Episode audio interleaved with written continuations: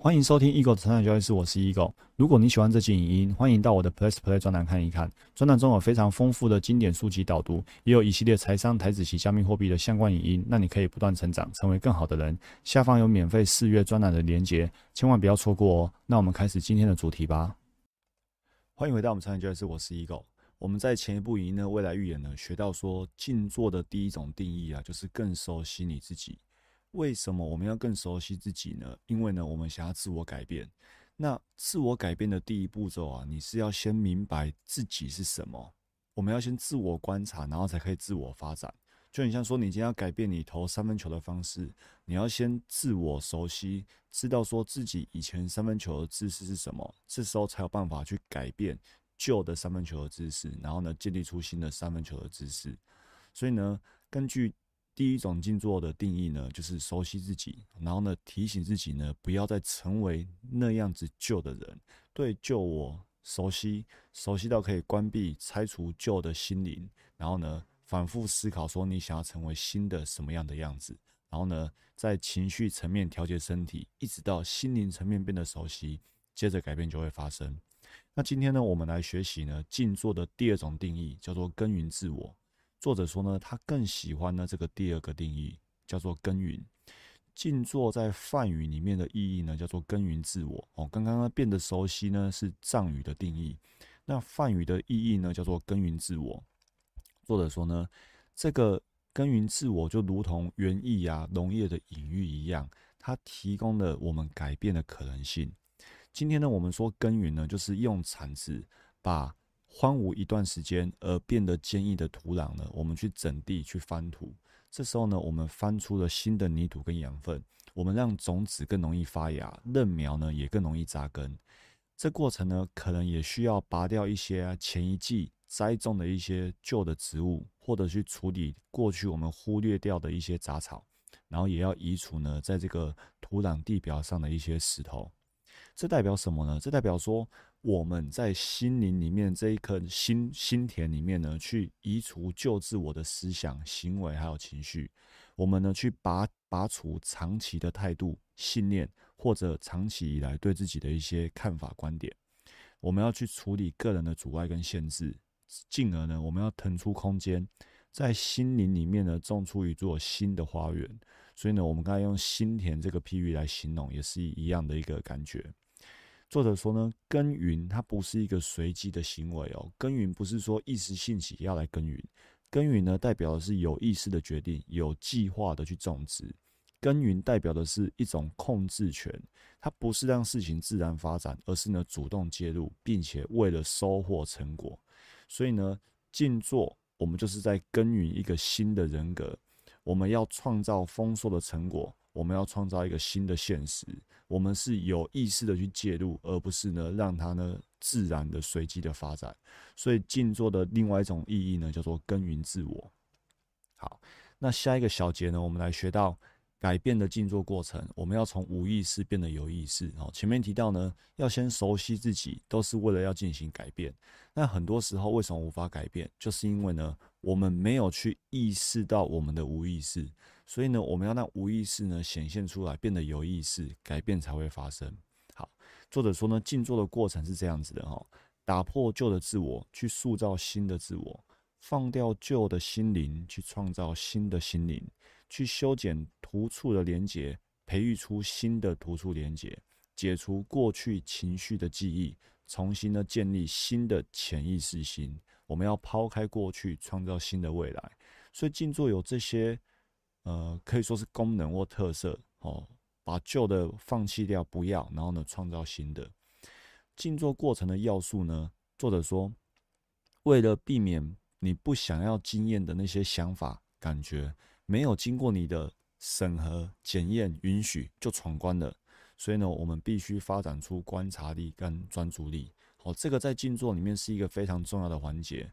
我们常常说，很多时候你你今天生气了。吵架了，然后动不动呢就冒出一句伤人的话，或做出一个伤人的行为，这个时候其实是你不想要的，但是呢，这些想法、感觉或行为呢，没有经过你的允许就闯关了，就做出来了，那怎么办？所以呢，我们要发展出观察力跟专注力，有了观察力跟专注力呢，你在那个当下，你就可以做得到，不去说出这样的话，不去做出这样的行为。比如说，该停损却没有停损，你事后检讨说，哇，这个时候应该停损的啊，为什么我那个时候没有停损？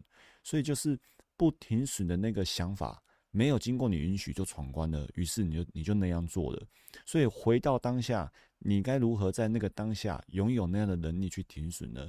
就是平常要把观察力跟专注力呢练起来。好，那作者说呢，我们来练习，我们来选一个呢你想要改变的一个旧的人格特质，比如说愤怒。于是呢，你现在就要问自己：当我愤怒的时候呢，我的思考模式是什么？我对别人跟对自己呢说了些什么？我是如何反应的？我生气的时候呢，还有什么其他的情绪涌现出来？我的身体对愤怒的感觉是怎样的？我要怎样才能意识到愤怒的出发点，并改变我的反应方式？认真说，如果你想要去改变愤怒的话，这些问题真的要对自己问。我们还是强调。看见就是解脱，所以呢，这个甲乙丙丁戊己这几个问题呢，就是在协助自己看见。当看见了之后呢，改变呢就会发生。所以呢，作者说，改变的过程呢，需要先忘掉所学，然后呢再来学习。我们要先先去修剪，把它剪断脑中旧有的回路。你不能让它一直形成一个很强的回路，那永远都不会改变。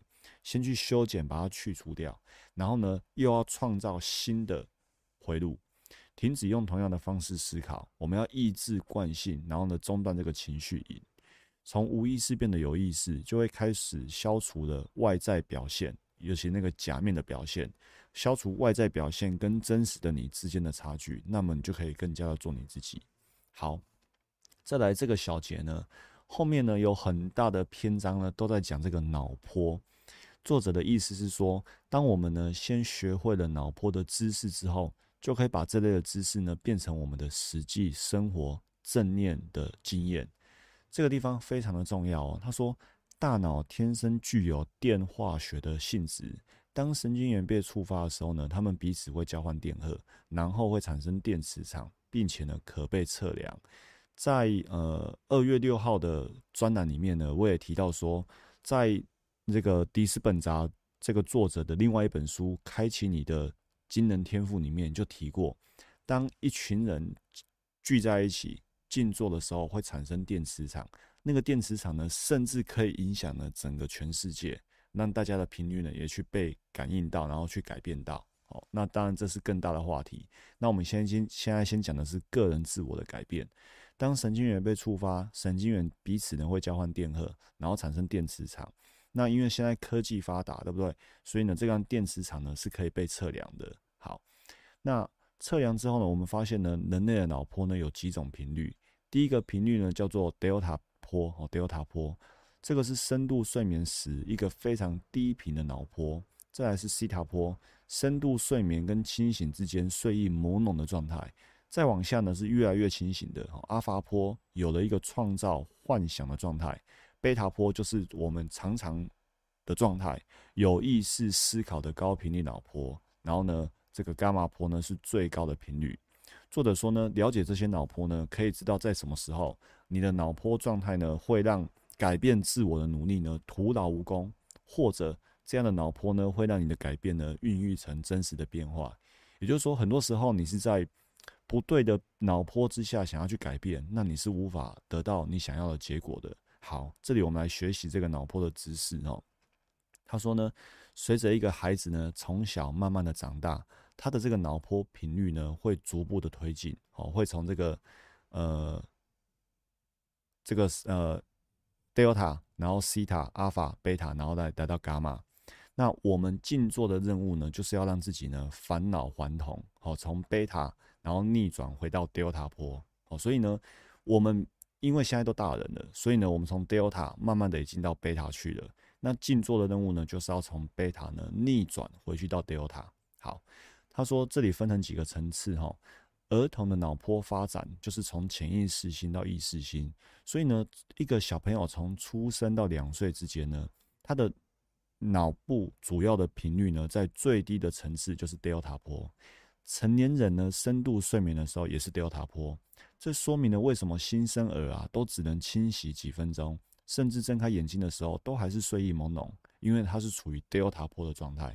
即便清醒中的一岁娃，人是以潜意识心在运作，外界的讯息呢几乎没有经过任何编辑，没有批判性思考或判断。所以呢，我们现在知道 delta 波呢是没有把外界的讯息呢去判断、思考或评评价的，没有。来到两岁到五六岁之间呢，进入到西塔坡，这时候呢，处于恍神的状态，活在自己的内心世界，生活在抽象和想象的国度里面，很少表现出批判或理性思考。然后呢，这个时候的孩子啊，因为他是在西塔波的状态，他很容易接受暗示，很容易接受你告诉他们的一切。你跟他说这个世界上有圣诞老人，他们就相信圣诞老人会送礼物给他们。你跟他说男儿有泪不轻弹。你跟他说女儿应该乖乖听话，你跟他说不要插嘴。你姐比你聪明，如果你受凉就会感冒，或者你就是一个呃呃呃，常常老一辈的都会骂小朋友说，你就是一个没有出息的人，就是一个没有用的人哦，你就是一辈子呃怎样的人？这个时候呢，这个年纪的小朋友，因为他们是西塔坡，所以他们很容易接受你跟跟他们讲的一切。好，你怎么暗示他们？好，你暗示说你姐比你聪明，他就会觉得自己呢是不如姐姐的。所以我们一直提到一句话说，父母对小朋友说的话可以是恩赐，也可以是诅咒。那如果呢，又是在两岁到五六岁这个西塔波的过程呢，那这个父母对小孩子的催眠呢，那更是厉害了，对不对？好，五岁到八岁呢是阿法波，这个时候呢。分析性的心智呢开始形成，他开始理解外界的生活法则，并且呢可以做出一些结论或批判。内心想象的世界呢可以跟外在的世界一样真实。比如说，他已经可以假装自己是大海中的海豚，或者是在风中飞旋的雪花，或者是拯救世界的超级英雄。甚至啊几个小时之后啊，他还是可以在那样的状态。但是呢，相信大人呢，你跟他说你是一个英雄。可能当下可以演得出来，过了之后他就已经没有这种感觉了。他因为他的内心世界跟外在世界已经不是那么的真实了。好，再来八岁到十二岁以及十二岁以后的大人，都是在贝塔波的状态之下哦，就是这个时候就是意识跟分析式的思维，然后呢，意识跟潜意识之间的门多半是关闭的。也就是说，进入贝塔波之后呢，你的意识跟潜意识分得太清楚了。好，所以呢。大部分的成年的脑波状态呢，都是处在贝塔波。比如说，你现在正在阅读、正在听这个内容，就是处于日常的贝塔波的一个清醒的状态。在贝塔波的时候呢，大脑在处理感官讯息，并且呢，试图创造内在与外在之间的意义，然后有很多的评判、评价、判断。比如说，你现在可以感受你的身体的重量在椅子上，你你可以发现你听见的背景的音乐，你抬头看窗外等等。这些呢都是贝塔波思维脑呢处理当中。那成年人呢有没有阿法波？有。比如说，现在请你哈，当然如果你在开车的话就绝对不适合哈。现在请你呢闭上眼睛哦，因为呢作者说百分之八十的感官资讯呢是来自视觉的。那当你闭上眼睛呢，请你呢有自觉的向内探索。这个时候呢就开始进入阿法波了。为什么？因为呢。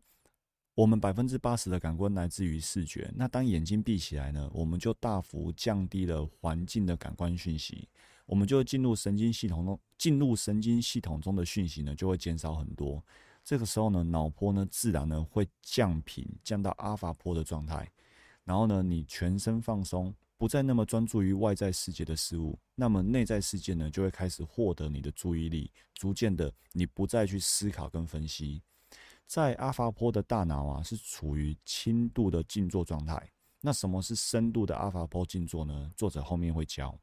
作者说呢，其实每一天我们都可以不需要花很多力气，就让大脑进入阿法波的状态。所以呢，我们可以用贝塔波来听演讲、来学知识，并且呢，用阿法波来吸收整合这些知识。所以不要只是用了贝塔波，没有用到阿法波。好，成年人呢也会有西塔波，这个发生在微明的状态或清明梦的状态，就是一种半睡半醒的状态。哦，你的意识是清楚的，但是呢，身体呢昏昏欲睡。那催眠治疗师进入患者的潜意识的时候呢，也是在西塔波的状态。在西塔波的状态之下呢，很容易呢，大脑的程式呢很容易被改写，因为这个时候呢，意识跟潜意识心之间呢是没有隔阂的。好，然后呢，最后来到 Delta 波，Delta 波就是一个深度睡眠，在这个 Delta 波的状态之下，意识跟觉知呢几乎不存在，身体呢正在自我重建。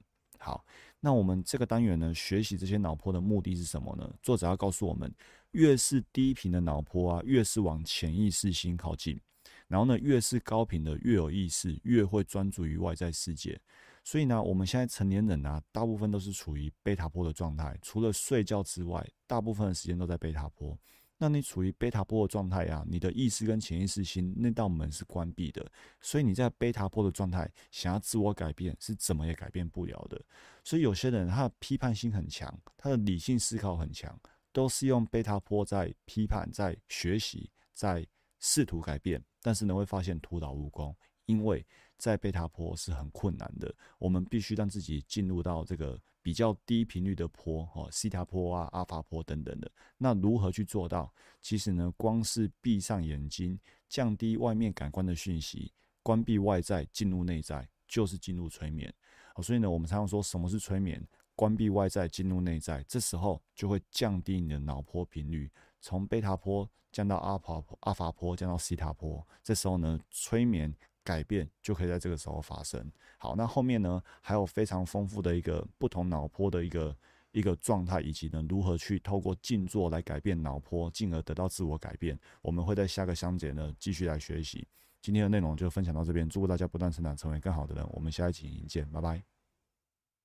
如果你喜欢这期影音，欢迎订阅与分享我的 podcast。那我们不断成长，成为更好的人。我们下一集见，拜拜。